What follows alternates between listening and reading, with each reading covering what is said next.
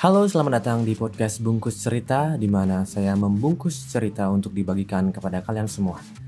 Dan di episode kedua kali ini, ceritanya tidak akan jauh-jauh lagi dari tema cinta, karena memang keresahan saya memang seputar cinta untuk saat ini. Mungkin lain kali saya akan membagikan sesuatu yang lain yang mungkin bisa kalian nikmati dan ambil pelajarannya. Oke, di episode kali ini saya akan membahas tentang abstraknya cinta. Cinta adalah sesuatu yang begitu abstrak, yang begitu kompleks, dan memiliki begitu banyak bentuk hingga makna yang berbeda. Nah, kalau kita bertanya sebuah pertanyaan yang sama tentang cinta kepada orang-orang yang berbeda, maka mereka akan menjawab dengan jawaban yang berbeda pula. Seandainya kita tanyakan apa itu cinta pada orang yang sedang patah hati? Maka mungkin dia akan menjawab, cinta adalah penderitaan. Seperti Patkai ya. Kalau Patkai di kalau Patkai di film Sun Gokong itu kan quotes yang paling famous adalah beginilah cinta, deritanya tiada akhir. Ya, karena Patkai selalu menderita karena cintanya selalu ditolak ya. Nah, kalau kita tanyakan lagi pada orang yang sedang menjalani hubungan long distance relationship atau LDR, maka mungkin jawabannya akan menjadi cinta itu adalah kesabaran. Karena mereka harus sabar dengan jarak, dengan waktu, dan dengan rindu. Waduh. Kalau kita tanyakan lagi apa itu cinta pada mereka yang mungkin senang gonta-ganti pasangan, maka cinta adalah kepuasan menurut mereka ya. Tidak puas maka tidak dibayar. Tanyakan lagi pada mereka yang hubungannya langgeng, maka menurut mereka cinta mungkin adalah sebuah pembebasan. Kalau kita tanyakan cinta pada orang yang tidak pernah jatuh cinta atau tidak pernah berpacaran, mungkin cinta bagi mereka adalah sesuatu yang sia-sia. Nah, begitulah cinta, di mana sejatinya definisi cinta itu tidak pernah konkret. Ini karena cinta itu erat sekali kaitannya dengan emosi, em, emosi manusia, yang mana emosi manusia itu begitu abstrak, dan justru pada akhirnya banyak orang yang tidak bisa menguasai emosinya sendiri. Saya selalu mengutip kutipan ini. Isi kutipannya adalah Cinta adalah permainan di mana kamu akan selalu kalah. Kenapa demikian? Karena mencintai seseorang membuat kita selalu rela berkorban untuk mengalah. Kita selalu rela untuk kalah demi orang yang kita cintai. Tanda kalau kamu sedang jatuh cinta adalah ketika kamu rela mengorbankan waktu dan tenagamu untuk hal-hal yang membahagiakan orang yang kamu cintai. Nah, itu mungkin misalnya kamu bisa saja tidak suka dengan film Dylan 1991. Tetapi karena pacarmu suka atau gebetanmu suka dan dia memintamu untuk menemani dia, kamu rela ikut menemani nonton ke bioskop walaupun sepanjang film diputar kamu menguap kebosanan. Pacarmu atau gebetanmu tidak pernah memaksamu untuk ikut. Dia tidak pernah sekalipun memaksamu. Tetapi kamu tetap mau. Bahkan kamu yang memaksa dirimu sendiri untuk ikut. Mengorbankan waktu dan kenyamananmu demi membahagiakan pacarmu atau gebetanmu. Nah, itu, itu cinta. Contoh lainnya lagi, ketika kamu terlibat dalam sebuah argumen bersama pacarmu, dalam sebuah pertengkaran, kamu merasa bahwa dirimu benar. Dan mungkin ya, mungkin saja memang begitulah adanya, kamu yang benar. Tetapi di satu sisi, pacarmu tidak mau mengakui kesalahannya. Dia tidak mau mengalah. Kamulah yang justru merasa tidak nyaman dengan keadaan kalian berdua, dengan pertengkaran eh, dengan pertengkaran kalian, dengan segala argumen kalian yang saling menyalahkan Akhirnya, kamu mengalah dan meminta maaf pada pacarmu. Kamu bilang kamu yang salah. Kamu ingin keadaan membaik. dan kamu ingin kalian kembali saling menyayangi.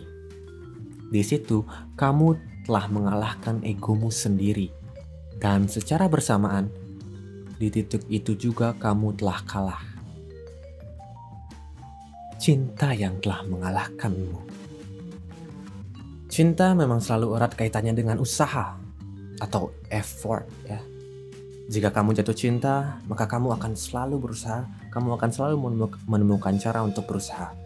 Entah itu berusaha untuk membahagiakan mereka, berusaha untuk menyayangi mereka, berusaha untuk mengerti dan berusaha untuk berubah. Misalnya, ambil contoh lagi nih, kamu punya banyak teman lawan jenis. Pacarmu tahu akan hal ini bahkan dari kalian belum berpacaran. Kamu biasa bergaul dan nongkrong bersama teman-teman lawan jenismu, walaupun kamu sendirian. Kamu tahu bahwa kamu tidak ada perasaan apa pun terhadap teman-temanmu itu. Mungkin juga itu yang kamu jelaskan pada pacarmu. Nah, awalnya pacarmu biasa aja, sampai mungkin akhirnya dia tidak lagi bisa menyembunyikan rasa cemburunya. Kan biasanya gitu kan. Awal-awal aku nggak apa-apa kok, nggak apa-apa kamu udah kamu punya temen cowok nggak apa-apa, kamu punya temen cewek nggak apa-apa. Namun lama kelamaan, ih kok sama dia terus sih, kamu suka ya sama dia. Dimulai tuh cemburunya keluar. Nah, kamu berusaha mengerti perasaannya. Kamu mau berubah kamu nggak lagi nongkrong dengan teman-teman lawan jenismu, apalagi keluar berduaan. Kamu merelakan kondisi pertemananmu itu demi kelangsungan hubungan kalian. Kamu mau berusaha untuk mengubah kebiasaanmu yang sudah lama bergulir, sudah menjadi habit. Hanya untuk sekedar mengerti perasaan pacarmu. Untuk menyayangi dia dan untuk membahagiakan dia kamu telah mau berusaha melakukan effort dan di situlah cinta telah mengalahkanmu. Sebagai seorang manusia yang jatuh cinta, kamu tentu saja mempunyai banyak banyak sekali pilihan ya. Kamu punya pilihan untuk tidak mau mengalah, kamu punya kamu punya pilihan itu. Kamu punya pilihan untuk tidak mau berusaha, dan kamu selalu punya pilihan untuk meninggalkan orang yang kamu cintai.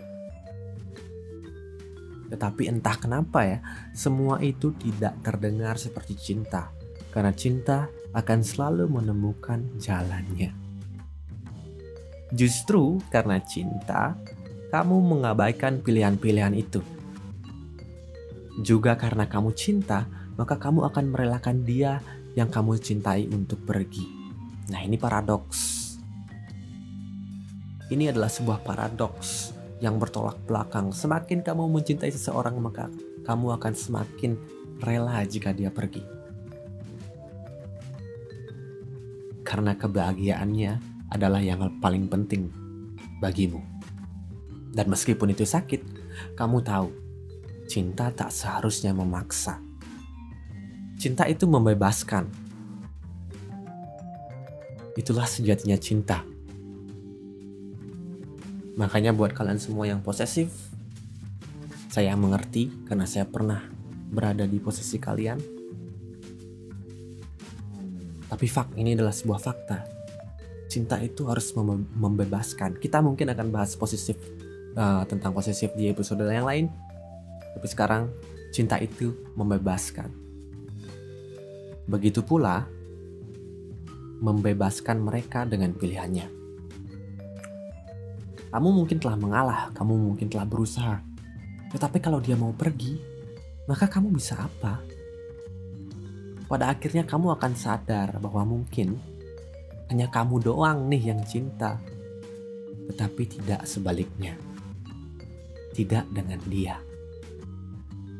Kamu akan sadar bahwa tidak semua yang kamu cinta berhak untuk kamu miliki Cinta sebegitu membebaskannya hingga kamu mengerti bahwa pilihannya tidak melulu harus kamu. Kamu bisa bersama orang yang kamu cinta selama bertahun-tahun. Tapi jika saatnya dia untuk pergi meninggalkanmu, dan jika tiba saatnya kamu untuk pergi, maka kamu tidak bisa memaksakan apa pun. Cinta akan bebas dan menemukan kembali jalannya. Ketika kita memahami kebebasan cinta, maka kita akan belajar bahwa tidak ada yang bisa terkekang abadi bersama kita selamanya. Kalian bisa saja menikah hingga tua, bahagia membangun rumah tangga bersama berpuluh-puluh tahun, menikmati hari bersama anak dan cucu. Tetapi hingga akhirnya kematian tiba, cinta akan kembali membebaskan. Kemudian cinta akan memaksamu lagi untuk berusaha rela bertahan dan membahagiakan mereka hingga kematian menjemputmu juga. Dan begitulah cinta. Deritanya tiada akhir.